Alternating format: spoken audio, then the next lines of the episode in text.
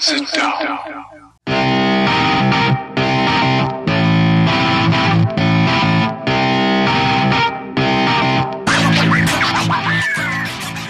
Witam wszystkich i każdego z osobna. Ja jestem Robert Kochan, a to jest Kochana NBA, najbardziej nieobiektywny podcast o najlepszej koszykarskiej lidze świata. To już 95. odcinek, a razem ze mną jak zwykle jest tutaj Wiaro. Siema Wiaro, co tam u Ciebie słychać w ten piąteczek? Siema Robert, cześć wszystkim. A Karel, kolejny gorący, leniwy, śródletni piąteczek y, w Krakowie. Znowu mamy kolejny odcinek, kiedy mamy lekki downtime w NBA. Nie, mam, nie mamy meczy, nie ma o czym gadać, jeżeli chodzi o bieżące rozgrywki. Mm, No więc cóż, sięgamy do troszkę innych tematów i będziemy sobie rozpakowywać, y, można powiedzieć, takie bardziej em, rzeczy z okolic NBA. Z okolic jak z okolic i nie dzieje jak nie dzieje. Moim zdaniem właśnie akurat ten tydzień obrodził w całkiem niezłe tematy i naprawdę jest o czym porozmawiać. Dzieją się, można powiedzieć, rzeczy historyczne, coś z czym nigdy nie mieliśmy do czynienia i coś jeszcze nigdy nie wydarzyło. E, mam tutaj na myśli to, co stało się wczoraj, e, a mianowicie to, że NBA razem z NBPA, czyli Związkiem Zawodników Ligi, ogłosiły właśnie wczoraj, że w uznaniu dla życia i dokonań 11-krotnego mistrza i pioniera w walce o prawa obywatelskie Billa Russella, numer 6, z którym ten właśnie grał na koszulce, będzie od teraz już zastrzeżony i wycofany w całej lidze. No i właśnie e, kultowy Hall of Famer będzie pierwszym takim graczem w historii ligi, który dostąpi tego zaszczytu. Tutaj było wielkie ogłoszenie tego. Sam komisarz e, ligi Adam Silver właśnie wydał oświadczenie no i powiedział, że te wszystkie sukcesy, jakie Bill Russell odnosił na parkiecie oraz cała ta jego działalność na rzecz praw obywatelskich, to wszystko zasługuje na takie uhonorowanie w historyczny i taki wyjątkowy sposób. No i że właśnie tego typu uhonorowanie Billa Russella sprawi, że jego kariera będzie już e, na zawsze po wsze czasy doceniana. No i powiem ci, że zupełnie się tego nie spodziewałem. Jestem ciekawy, co ty o tym myślisz. No, ja to popieram e, całym sobą, e, chociaż mam tutaj jakby takie jedno małe zastrzeżenie, e, ale o tym może później, bo chciałbym właśnie zapytać, jak ty odebrałeś tę wiadomość, co, co poczułeś, kiedy, kiedy właśnie o tym usłyszałeś? Wiesz co, no dobrze to powiedziałeś na koniec. To jest takie trochę mieszane uczucia to wzbudza, bo z jednej strony oczywiście nie ma tutaj żadnych wątpliwości co do tego, że Bill Russell jest, czy też był zawodnikiem tego pokroju, że zasługuje właśnie na tego typu laury i na tego typu uznanie. E, Natomiast nie wiem, czy akurat zastrzeganie jego numerów wszem i wobec w lidze to jest e, taki fantastyczny pomysł, no jednak y, wielu zawodników pewnie y, by się znalazło, którzy z y, tym samym numerem grają w różnych drużynach. Drużynowe zastrzeganie numerów, no to jest jednak taka wąska troszkę półka. Specyficzny sposób uhonorowania Billa Russella moim zdaniem NBA sobie znalazło. Na pewno bardzo fajnie, że, że docenili go w, w ten sposób. No wiesz, no, wspominaliśmy już o tym w zeszłym tygodniu, że Bill Russell był tak blisko z ligą związany i był tak ważną postacią dla tej całej naszej NBA kochanej, e, że no, ciężko wręcz było sobie wyobrazić, że będzie inaczej teraz po jego śmierci. Na pewno można się było tego spodziewać, że liga w jakiś sposób będzie chciała go uhonorować. Ciekawy sposób sobie wybrali. Nie wiem, czy jestem do końca taki przekonany, że trochę mi szkoda tych wszystkich y, y, numerów 6, które będziemy y, mieli zastrzeżone teraz. No ale cóż, tak liga postanowiła, mm, jest to ciekawe, ja myślę, że ja się do tego przyzwyczaję, nie jest to jakaś tam wielka dla mnie, wiesz, zadra. Cieszę się tak czy inaczej bardzo z tego powodu, że mm, Bill Russell został w taki sposób uhonorowany. To jest naprawdę wielki gość w historii NBA, mm, wielka postać nie tylko właśnie tutaj stricte boiskowo, ale przede wszystkim może nawet pozaboiskowo, mm, więc fajnie, że NBA o, jakby nie zmienia się tutaj w, w swoim podejściu do takich rzeczy.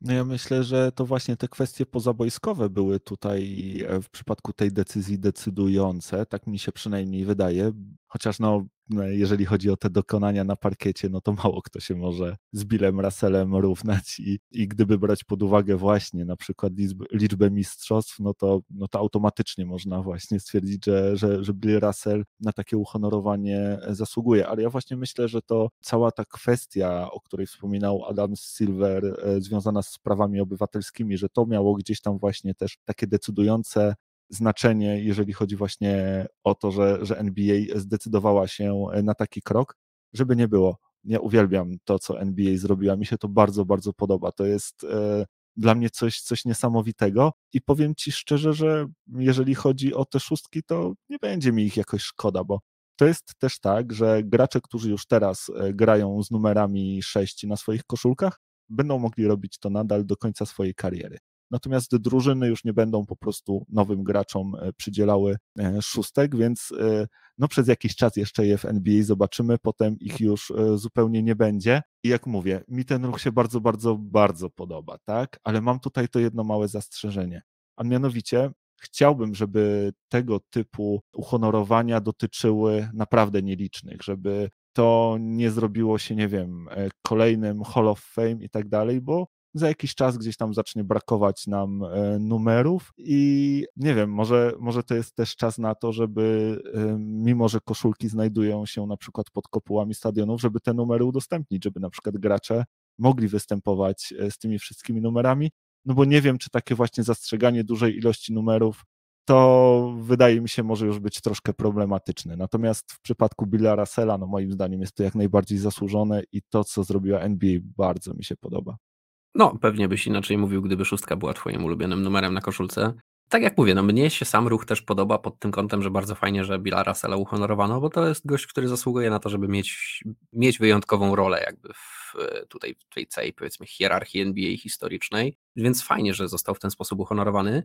To, co mówisz, no to jest y, twoja, twoja drobna zadra, ja myślę, że tutaj w punkt to uderzyłeś, to na pewno straci na znaczeniu, jeżeli NBA y, zechce tych numerów zastrzegać nie wiadomo ile. Ja myślę, że jednak nie zechce. Myślę, że NBA to nie jest tego typu organizacja, która by w ten sposób do, do, do całości podchodziła. Już samo to, że zastrzegli właśnie tą szóstkę, to jest dla mnie taki dość zaskakujący ruch. No jednak y, wielu zawodników z tą szóstką gra. E, zapewne wielu zawodników też e, będzie kiedyś chciało z tą szóstką grać i, i, i no cóż. No ale tak jak mówisz, no to jak ktoś ma sobie zasłużyć na taki honor, no to Bill Russell jest e, tą osobą. E, więc bardzo fajnie, że, że, że tutaj akurat o nim mówimy, no to tutaj się nie ma na absolutnie do czego przyczepić. Natomiast ja myślę, że też można było to w inny sposób zrobić, niekoniecznie zastrzegając te numery. Już i tak mamy dość zastrzeżonych numerów w każdej drużynie. Nie jest takie proste się tam w tych raftersach znaleźć i no ma to bardzo fajną taką symbolikę tak, dla całej historii ligi. Więc y, rozumiem jakby skąd to wszystko się wzięło, y, ale nie wiem, czy do końca popieram akurat takie zastrzeganie numerów, a już zdecydowanie nie w tą stronę, w którą ty mówisz, żeby, żeby właśnie tego dużo było. To, no to kompletnie jakby popsuje cały, nie dość, że cały efekt, no to, no to jak nie można grać z szóstką, no to tam jeszcze pół biedy, nie? Ale jak nie można grać z szóstką, z ósemką, z dwudziestką trójką i tak dalej, i tak dalej, i tak dalej, no to już będzie problem. Nie? No to już zawodnicy będą musieli grać z jakimiś dziwnymi numerami, a jednak, że oni też są przyzwyczajeni w pewien sposób do grania z tymi numerami, y, z którymi grali gdzieś tam od dziecka, później w koledżu, w szkole średniej i tak dalej, i tak dalej. Nie? Więc to też może być dla nich y, problematyczne, że nagle jest mnóstwo zastrzeżonych numerów i tak naprawdę nie ma z czego wybierać. Nie? No wiesz, ja myślę, że nawet jeżeli coś takiego miałoby się stać, no to pewnie nie od razu, nie? Być może nawet e, nie za naszej kadencji na, na, na tym świecie, bo wiesz, amerykańskie prawo opiera się o precedensy, tak? I to jest e, pewnego rodzaju precedens i coś, co może z czasem skalować, tak? Nie mówię, że tak będzie, mam nadzieję, że tak nie będzie, ale dlatego mówię, że to taka moja malutka obawa. Natomiast no, nikt bardziej na to nie zasługuje niż e, właśnie Bill Russell. No, on był przez długi w zasadzie czas niemalże od początku tej ligi jej bijącym sercem, tak? jej wielkim bijącym zielonym sercem i ta strata, którą, którą liga poniosła wraz z jego odejściem, jest nieodżałowana, więc ten sposób e, uhonorowania bardzo gdzieś tam do mnie trafił. Trzeba też pamiętać, że e, jeżeli takie sytuacje będą się powtarzać, to każda z nich straci swój wyjątkowy charakter, tak? I to uhonorowanie nie będzie już wyjątkowe, tylko będzie takie jak, jak kilka podobnych. Więc ja mam nadzieję, że nawet powiem Ci, że nie obraziłbym się, gdyby to był e, jedyny numer, jaki kiedykolwiek e, liga zastrzegła tak wszemi wobec.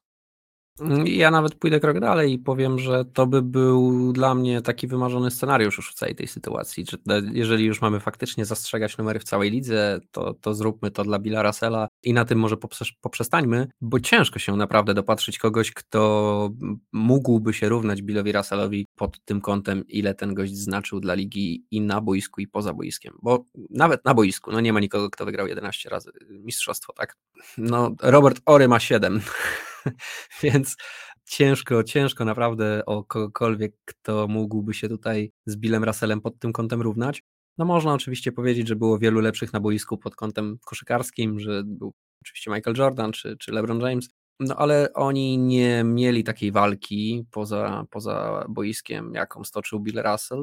Oczywiście to jest kwestia czasów, to nie jest tutaj niczyja wina i nie umniejsza to w żaden sposób tutaj ani Jordanowi, ani nikomu innemu. Mm, no ale jednak Bill Russell z racji tego, w jakich żył czasach i, i, i, i czemu musiał, z czym musiał się mierzyć na co dzień, czemu musiał sprostać, no dokonał rzeczy wielkich, tak? I za to myślę y, liga przede wszystkim go pamięta. Mm, no i nie ma za bardzo nikogo w historii ligi, kto historycznie by mu dorównywał lub nawet w przyszłości mógłby mu dorównać. Jak sobie tak popatrzymy na tych zawodników, którzy teraz grają, czy którzy mogą przyjść za parę lat, to raczej nikt nawet nie ma, nie, nie ma nawet takiego potencjału, żeby, e, żeby, żeby gdzieś tam zbliżyć się do tego, co robił Bill Russell, więc no jest duża szansa, myślę, na to, że on będzie tylko, że to tylko on będzie uhonorowany w taki sposób. No i ja bym się bardzo cieszył, jakby tak było. To jest e, moim zdaniem wymarzona e, sytuacja dla, dla całego tego precedensu.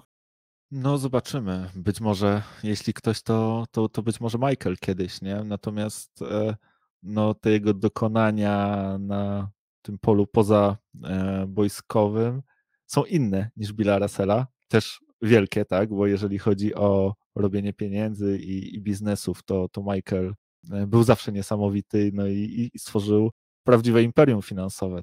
No ale właśnie, ten hołd, który NBA tutaj składa Billowi Russellowi, on nie ogranicza się tylko do, do zastrzeżenia jego numeru, ale cały ten przyszły sezon, z którym będziemy mieć e, teraz do czynienia, będzie w jakiś sposób e, poświęcony e, Billowi Russellowi.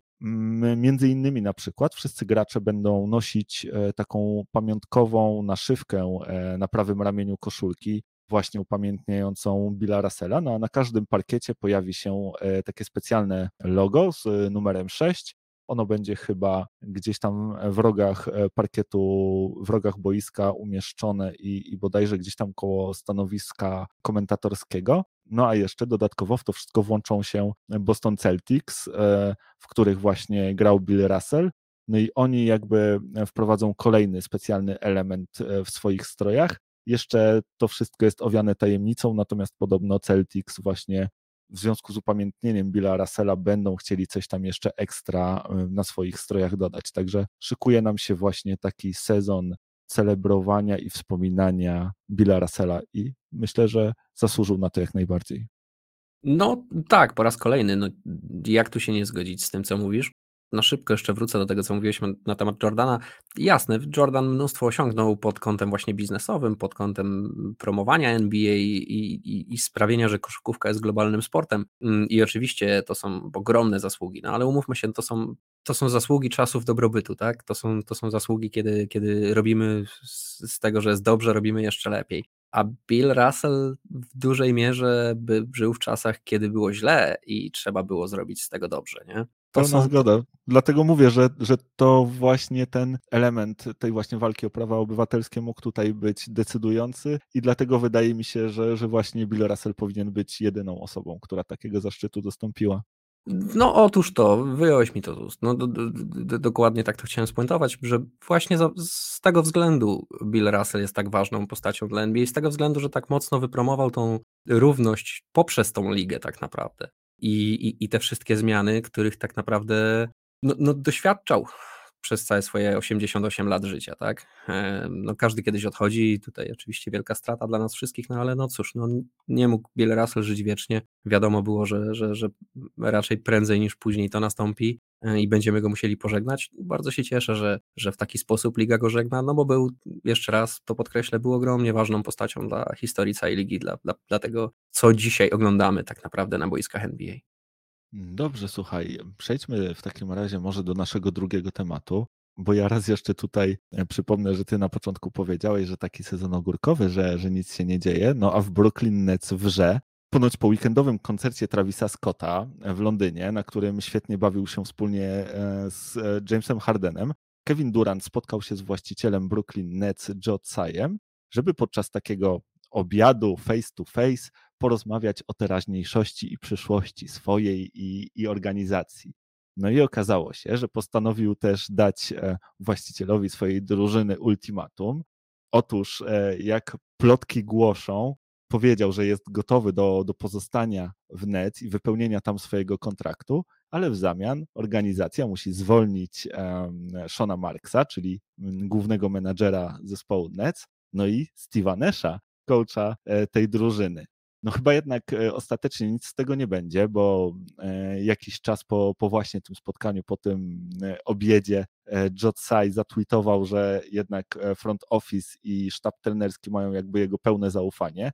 Dodał też, że wszystkie decyzje, jakie będą podejmowane w organizacji, będą podejmowane wyłącznie w interesie Brooklyn Nets. No i to jest taka może bardziej zastanawiająca część tego tweeta. Natomiast właśnie jestem ciekawy, tak na gorąco, co, co o tym myślisz, o tym e, ultimatum e, Kevina Duranta, no i e, o, tym, o tej odpowiedzi właściciela Brooklyn Nets, Josiah. Wiesz co, no ja podkreślam, że mamy sezon ogórkowy z tego względu, że moim zdaniem no nic się nie dzieje. No to, że Durant sobie zażyczył jakieś ultimatum, to wszystko fajnie, ale fakty są cały czas niezmienne. Ma czteroletni kontrakt podpisany z drużyną Brooklyn Nets. Brooklyn Nets nie zamierzają go wytradować, jeżeli nie dostaną w zamian porządnej paczki od kogoś. A takich porządnych paczek mogą dostać w sumie, nie wiem, dwie, może trzy. I raczej te drużyny nie chcą się na to zgodzić. Więc jest ogromna szansa na to, że Kevin Durant sobie może mówić, co sobie chce. A co, no przecież Brooklyn Nets nie będą robić wbrew sobie, nie będą robić. No oni nie są drużyną mimo wszystko, która powstała i działa i, i funkcjonuje po to, żeby sprawiać, że Kevin Durant jest szczęśliwy. Ich jakby istotą działania jest to, żeby zbudować fajną drużynę i żeby fani, którzy przyjdą na mecze i zapłacą za bilety, nie byli rozczarowani tym, co zobaczą na boisku. Więc y, jak dla mnie, no to, to są takie no to jest takie, wiesz, no, no głośne szczekanie. No. Kevin Durant jest na urlopie i gdzieś sobie tam różne rzeczy może mówić. No. Tak naprawdę przyjdzie czas, kiedy, kiedy będzie się trzeba pojawić po wakacjach w pracy. E, no i wtedy dopiero zobaczymy, czy Kevin Durant faktycznie zamierza stawiać jakieś poważne ultimatum, czy nie. Bo jak zamierza faktycznie nie przyjść do roboty, no to, no to wtedy, wtedy będzie faktyczny problem. No i wtedy Brooklyn Nets będą się musieli zastanowić, co z tym fantem zrobić. Posypią się kary pieniężne, ale to już wszystko nie będzie takie bezbolesne i takie wspaniałe i Kevin Durant będzie musiał się naprawdę trzy razy zastanowić, czy dobrze robi i czy warto to robić. Bo co innego jest sytuacja, kiedy masz jednoletni kontrakt, czy nawet dwuletni kontrakt podpisany, a co innego jest sytuacja, kiedy właśnie podpisałeś czteroletni kontrakt z jakąś drużyną i oni mają prawa do twoich czterech następnych lat a to są prawdopodobnie cztery ostatnie lata takiego prawdziwego prime time'u Kevina Duranta. Więc y, musi się kolega mm, Kevin dobrze zastanowić, czy jest skłonny przesiedzieć rok z tych swoich ostatnich kilku lat prime time'u na ławce, płacąc czy też nie dostając pieniędzy, ponieważ musi bulić kary z, za to, że nie przychodzi do pracy tylko po to, żeby wymusić trade'a, którego może wymusi, a może nie. A jak się naprawdę Brooklyn Nets uwezmą na niego, no to Kevin Durant może wylądować z tym czteroletnim kontraktem w jakimś Sacramento. I co? Durant nie ma za wiele do powiedzenia w tej, jakby nie podpisał tego kontraktu, za piłeczka w jego ogrodzie. No ale podpisał kontrakt, no i co? No i teraz nie, nie przyjdzie do pracy po prostu? Ja nie wiem, co on zamierza zrobić. No takie gadanie, że mają zwolnić Steve'a Nasha i, i, i GM'a. A jak tego nie zrobią? to co, nie przyjdzie do pracy? Ja w to wszystko nie wierzę, dla mnie to jest bójda, to jest dla mnie takie, wiesz, szczekanie. No i myślę, że Nets e, chyba potraktowali to troszkę podobnie, biorąc pod uwagę właśnie tę e, odpowiedź Josiah, tak? Bo oni dobrze wiedzą, e, czego chcą za Kevina Duranta i mm, już jakby wcześniej chcieli bardzo dużo. Zresztą pojawiły się takie pogłoski, że kiedy Celtics e, chcieli zapytać właśnie tutaj o, o cenę za wymianę Duranta, to e, usłyszeli, że tutaj zarówno Jason Tatum, jak i Jalen Brown muszą pójść w drugą stronę, więc tutaj jakby był szybki koniec tej rozmowy. Natomiast to pokazuje właśnie, czego władze Nets e, oczekują jakby w zamian za, za Kevina Duranta, jeżeli już będą się go pozbywać, bo, bo wcale nie muszą tego zrobić. Tak jak powiedziałeś, jest na długoletnim kontrakcie i jest z nimi, no właśnie, jeszcze, jeszcze przez długi, długi czas związany. Więc e, tutaj no, Kevin Durant e, przewagi w zasadzie nie ma żadnej, a, a jeżeli chodzi o te oferty, no to one wcześniej już właśnie nie było ich dużo, tak? Można je było pewnie policzyć na palcach jednej ręki. No a teraz wydaje się, że tego typu zamieszanie i tego typu e, pogłoski, które przedostają się do pracy, nikomu nie służą i jeszcze być może oddalają perspektywę tego wymarzonego przez Duranta trade'a, bo no, okazuje się, że, że inne zespoły mogą spojrzeć na to w ten sposób, że hmm, ta wartość teraz spada, to my nie będziemy tutaj się przebijać ofertami, tylko zobaczymy, co się będzie działo albo wręcz przeciwnie, będziemy sprawdzać, czy nasza oferta jest już wystarczająca, albo czy może można ją obniżyć, bo ta sytuacja, no właśnie, w zależności od tego, co zrobi KD, e, może stać się bardzo niezręczna, tak? On tutaj jakby e, siedzi sobie teraz razem e, z Jamesem Hardenem właśnie na takim Eurotripie są, tak? Ja wspominałem o tym koncercie Travisa Scotta w Londynie, oni potem udali się do Saint-Tropez, do Barcelony, tam, tam też ich widziano i sfilmowano wspólnie, więc żyją razem swoim najlepszym życiem. E, wydawałoby się, że, że jeżeli twój kolega dołącza do ciebie z zespołu, do zespołu tylko po to, żeby za chwilkę uciec gdzieś indziej, to nie będziesz się z nim aż tak bardzo kumplował, ale proszę, tutaj nic nie jest w stanie e, stanąć między Durantem a Hardenem.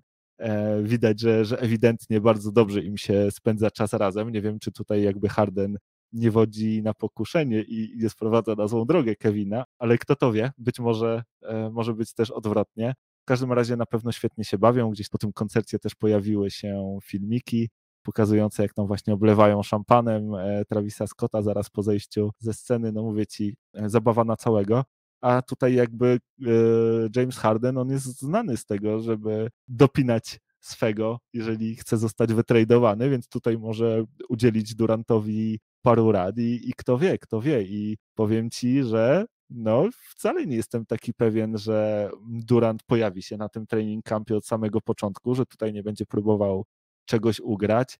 Wydaje mi się, że może na tym bardzo dużo stracić, może na tym stracić bardzo dużo wizerunkowo, ale może też dodatkowo ucierpieć to jego dziedzictwo, które no, ma wielu obrońców, tak, i wciąż e, wiele osób uważa Duranta za jednego z najlepszych graczy w historii, ale jednak moim zdaniem przynajmniej jest na tym jego dziedzictwie koszykarskim jednak e, sporo e, zarysowań, więc taka sytuacja mogłaby to dodatkowo jeszcze zaognić. No stary, ja ci powiem tak.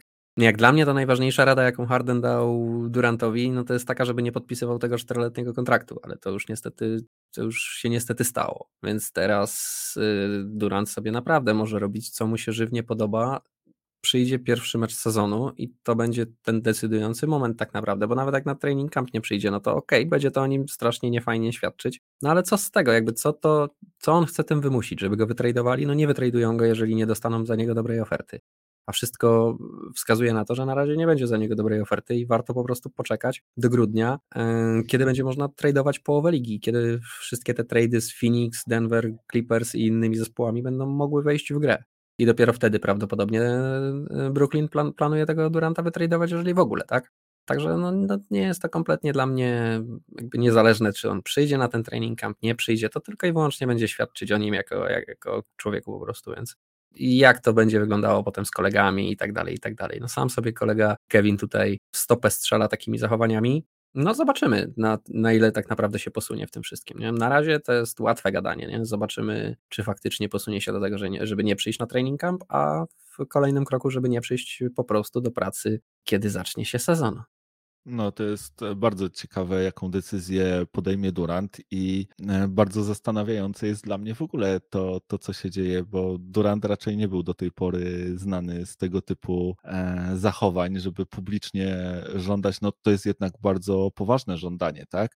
Zresztą no, też trzeba pamiętać, że przecież Steve Nash jest trenerem również w jakiś sposób z jego nadania, czy, czy też z jego błogosławieństwa, bo kiedy razem Skyrim właśnie przychodzili do Brooklynu, no to oni gdzieś tam e, nie tylko tego Steve'a Nasha zaakceptowali, ale też pobłogosławili i uczynili jednym e, z tria trenerskiego, tak, ówczesnego, jak to Kairi mówił, że, że wszyscy e, po trochę będą coachami, więc trochę nie rozumiem tego, chyba się musiał jakby srogo zawieść na Steve Nashu Kevin Durant. No jeżeli chodzi o Shona Marksa, to, to trochę wiem o co chodzi, bo z tego co słyszałem, Ostatnio został e, zwolniony jeden z jego ulubionych trenerów, takich zajmujących się rozwojem koszykarskim, który towarzyszył Durantowi już w czasach Oklahoma City Thunder i gdzieś tam e, podążał wraz e, za nim i, i właśnie dbał o jego koszykarski rozwój i, i tutaj ten trener został też e, zwolniony przez władze Brooklyn Nets, więc e, no, Durant też poczuł się przez to trochę zdradzony, że nikt tej decyzji z nim nie konsultował, a już ta wcześniejsza właśnie jeszcze zadra o, o niezaproponowanie Kyriemu Irvingowi tego przedłużenia kontraktu przez Shona Marksa, tak, no tutaj właśnie sprawiła, że, że między tymi panami nie dzieje się za dobrze. Natomiast no wszystko wygląda na to, że po prostu Kevin Durant, jeżeli pojawi się na tym training campie, to zobaczy pewnie obu panów już pierwszego dnia, tak? Pewnie będą e, gdzieś tam na niego czekać. No i właśnie, jak i czy będą potrafili spojrzeć sobie w oczy i wiesz, i wyjaśnić to wszystko, przejść nad tym do porządku dziennego i sprawić, żeby nie wpływało to w żaden sposób na ich relacje. Czy będą w stanie zachowywać się profesjonalnie w tak toksycznej atmosferze, gdzie jeszcze do tego, wiesz, będą inne problemy, bo tam przecież będzie Ben Simmons, tak, o którym trzeba pamiętać i cała niewiadoma związana z nim i tam jeszcze będzie przecież Kyrie Irving, tak, o którym trzeba pamiętać i cała drama i wszystko to, e, co się dzieje z nim. Zresztą Kyrie Irving też jest jak najbardziej częścią tej, tej historii, bo również jakby po tym upublicznieniu tych e, informacji na temat właśnie ultimatum Kevina Duranta pojawiły się też informacje na temat wypowiedzi e, Kyriego Irvinga i podobno właśnie padały tam e, takie, takie słowa, że, że Kyrie nienawidzi zarówno Shona Marksa, jak i e, Steve'a że jednego uważa za, za po prostu słabego, a, a drugiego za, za beznadziejnego, tak? I takie podobno słowa z ust Kyriego Irvinga padały. Oczywiście e, na to wszystko też e, odpowiedziały osoby związane z Kairim i tutaj jego macocha, która jest również jego agentem, jakby bardzo szybko zdementowała i powiedziała, że takie rzeczy jak e, nienawiść to w ogóle nie mieszczą się w całym systemie wartości Kairiego Irvinga, tak? Że, że on nikogo nie nienawidzi i że jemu tak naprawdę zależy tylko na pokoju, miłości i akceptacji dla każdego, więc takie zaprzeczenie, niezaprzeczenie, no to nieprawda, że Kylie ich nienawidzi, Kylie nikogo nie nienawidzi, ale ani wiesz, pół słowa, że nie wiem, wykonują dobrą pracę, że na nich liczyć, wiesz, cokolwiek pozytywnego, nie, nic takiego nie padło, więc takie zaprzeczenie, w które chyba tak naprawdę nikt nie uwierzył. No na pewno nie ja. Słuchaj, Kyrie jest znany z tego, że umie palnąć to i tamto. Ja się kompletnie bym nie zdziwił, gdyby to wszystko, co e, napisali a propos tego, co mówił na temat e, Steve'a Nasha i Shona Marksa było prawdą. E, nie wydaje mi się, żeby Kyrie Irving miał jakiś wielki szacunek do tych panów, już do Steve'a Nasha tym bardziej, biorąc pod uwagę, że tak jak wspomniałeś, stwierdził, że przecież no to będzie jeden z trzech trenerów mm, w zespole Brooklyn Nets. On i Kevin będą dwoma pozostałymi. Także no ja, ja tutaj kompletnie nie kupuję żadnego tłumaczenia. W ogóle daremne to tłumaczenie też było strasznie, nie? Tak jak mówisz, no ani słowa na temat tego, w ogóle nic pozytywnego na temat obu panów. E, jedynie taka no, niewiele znacząca wypowiedź, że Kairi jest e, osobą, która wszystkich miłuje. No taki jest, no, głos e, dla tych, co głosu nie mają. E, natomiast no, wracając do całej sytuacji, zakładaliśmy się o obiad, że to wybuchnie i że tam tak to właśnie będzie wyglądać, że będzie kwas, że będzie toksycznie, że będziemy się zastanawiać, kto komu da w mordę dzisiaj. I trochę tak to będzie wyglądało, bo prawdopodobnie, przynajmniej do tego grudnia, mm, będziemy właśnie taką sytuację oglądać, że będziemy się zastanawiać, jak Steve Nash, Sean Marks, Kevin Durant, Kyrie Irving i Ben Simmons zamierzają się dogadać i w jakikolwiek sposób razem funkcjonować. Mm, no najprostsza odpowiedź jest taka, że to po prostu nie będzie działać. Mm, no i będziemy co chwila obserwować jakieś dramy, tak? Co chwila będziemy właśnie słuchać, że ten powiedział to, tamten powiedział tamto. Na boisku będzie to pewnie wyglądało fatalnie no nie wróżę tutaj y, dobrych czasów dla kibiców Nets. No, będzie raczej totalna beznadzieja, przynajmniej do momentu, kiedy, kiedy Kevin Durant zostanie wytradowany. No chyba, że jakimś cudem faktycznie Kyrie Irving i Kevin Durant zostaną jeszcze wytradowani przed sezonem i zostanie tam sam Ben Simmons ze Steve'em naszym Seanem Marksem, plus jacyś młodzi zawodnicy i to, co przyjdzie za Duranta i, i, i Kyriego, no to może, ale, ale to jest raczej mało prawdopodobny scenariusz. No wiesz co, kto to wie, no już były takie przypadki w historii. Przecież sam Kobi powiedział, że prędzej tak na Plutona poleci e, niż zagra kolejny mecz w koszulce Lakersów. Okazało się, że nie tylko zagrał, ale wiesz, że jeszcze wygrywał w tej koszulce i, i całował ją, tak? Więc e, tutaj różne rzeczy już jakby historia widziała. Przepraszam, ale czytamy z jakiś Kobi w Brooklyn? Nie, jest KD. Ale słuchaj, e, to, że Durant jakby zmieni drużynę, to wcale nie znaczy, że jakby zwiększa swoje szanse, że jego sytuacja się poprawi, albo że zmieni w jakiś sposób się jego narracja na, na, na jego temat. Jeżeli on chce tę narrację zmienić, no to właśnie powinien e, wygrać z drużyną zbudowaną wokół niego, gdzie właśnie on jest tym głównym punktem i wydaje się, że Nets są naprawdę nieźle zbudowaną e, drużyną. Wydaje mi się, że tutaj jakby ja do pracy Shona Marksa nie mam żadnych zastrzeżeń. Powiem ci, że to jest gość, za którego kadencji do organizacji przyszedł Kevin Durant, Kyrie Irving, który sprowadził im do tego Jamesa Hardena, e, który obudował ich naprawdę solidną paczką e, roleplayerów. I to nie jest jego wina, że wiesz, że, że Kyrie się stwierdził, że zostanie głosem tych, którzy głosu nie mają i że nie zagra w ogóle niemalże w sezonie, przez to James Harden odszedł i wszystko się, wiesz, rozsypało. To nie wydaje mi się, żeby to była wina Shona Mark Marksa, że on tutaj naprawdę kawał niezłej roboty robi, nie? I że ta drużyna Nets ciągle jest niezła, ona ma pytajniki, ale jeżeli te pytajniki znajdą swoje odpowiedzi i te odpowiedzi będą twierdzące i tutaj Ben Simmons pokaże, że no okej, okay, może on nie jest shooterem, może nigdy nie będzie, ale jest świetnym rozgrywającym i znakomicie potrafi grać defense i gra ten defense za dwóch, tak? Jeżeli Kyrie Irving okaże się, że grając cały sezon i wprowadzając do tego grania więcej regularności, będzie potrafił e, wejść znowu na najwyższy poziom. Jeżeli okaże się, że Durant ciągle jest w prime time, Joe Harris jest e, zdrowy, to tutaj wiesz, ta drużyna ma naprawdę ogromny potencjał i no, wiem jak to głupio zabrzmi, ale mają nawet potencjał na wygranie wschodu, wiesz, więc no mówię ci, no nie wiem, czy, czy gdziekolwiek Durantowi e, będzie lepiej i czy tak naprawdę no, nie najlepiej by dla niego było, gdyby to wszystko jakoś rozeszło się po kościach. No ale Kevin jest nieszczęśliwy, no i co mu zrobisz? No i on nie chce tam grać. No nic mu nie zrobię, no jest nieszczęśliwy i, i, i nie chce. No nie no wiem. To jest, słuchaj, no to jest taki gość, no, no, no, no, nie słucha logiki, no on zawsze podąża swoimi ścieżkami, tak? No to też y, wybór y, Brooklyn razem z Skyrim też był dziwny, biorąc pod uwagę, że wcześniej grał w Golden State, tak? Więc no, no nie robi sobie jakby, nie ułatwia sobie y, roboty w żaden sposób ten gość. No ja trochę nie rozumiem tego wszystkiego. Mnie się wydawało, że tym elementem zapalnym w drużynie Brooklyn Nets jest zdecydowanie Kyrie Irving. To się okazuje, że Durant wcale jest nie gorszy w tym wszystkim, też jest e, zapłonem, też, też potrafi e, wzniecać pożary. No i idzie mu to dość nieźle póki co. Tylko tak jak mówię, trochę bez sensu, bo właśnie kupił cały ten teren na 4 lata i teraz wznieca te pożary na swoim własnym terenie. No i będzie prawdopodobnie to wszystko musiał sprzątać i odbudowywać. No i pewnie łatwe to nie będzie.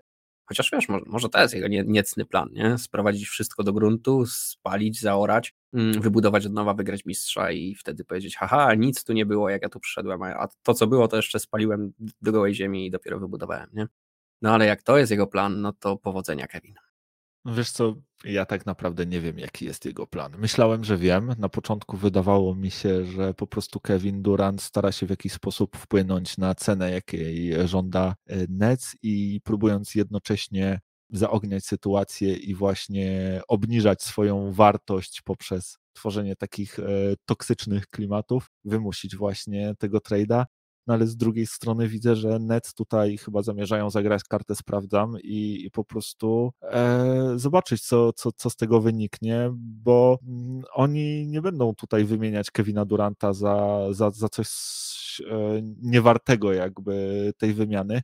Mają topowego zawodnika na wieloletnim kontrakcie, no jednak w tej lidze powinny zobowiązywać jakieś zasady i jeżeli właśnie ktoś podpisuje takie zobowiązanie w postaci kontraktu do, do wykonywania swojej pracy, no to raczej wszyscy liczą na to, że, że będzie potrafił zjeść e, swoją dumę, schować ją do kieszeni i wiesz, i pojawić się w pracy i, i wykonywać tę pracę najlepiej jak potrafi, tak? No i myślę, że, że, że raczej tak to będzie wyglądać, że pewnie ten Kevin Durant e, zostanie, no chyba, że pojawi się jakaś oferta znikąd, tak? Chyba, że Celtics się zdecydują coś jeszcze dorzucić, Zobaczymy, no nie wydaje mi się, raczej wydaje mi się, że, że Celtics nie są zainteresowani Kevinem Durantem, że oni tutaj wręcz przeciwnie będą dementować te, te wszystkie rzeczy po to, żeby tutaj Jalena Browna nie wprawiać w dyskomfort, bo, bo już e, ten zresztą dał wyraz e, swoim emocjom też na Twitterze właśnie, kiedy takie plotki o wymianie z jego udziałem się pojawiły, więc Pozwól, że ci wejdę w słowo, ale nie jestem akurat taki tego pewny, bo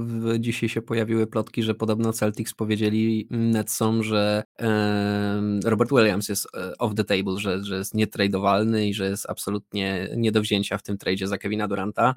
No i też tak e, się zastanawiają w mediach, amerykańskich, jak na to wszystko spojrzy właśnie Jalen Brown czy, czy y, Marcus Smart, y, bo wychodzi na to, że Jason Tatum i, i Robert Williams są w klubie Untouchables, a Smart i Brown są w klubie Touchables, więc zobaczymy, co z tego wyniknie dla Boston.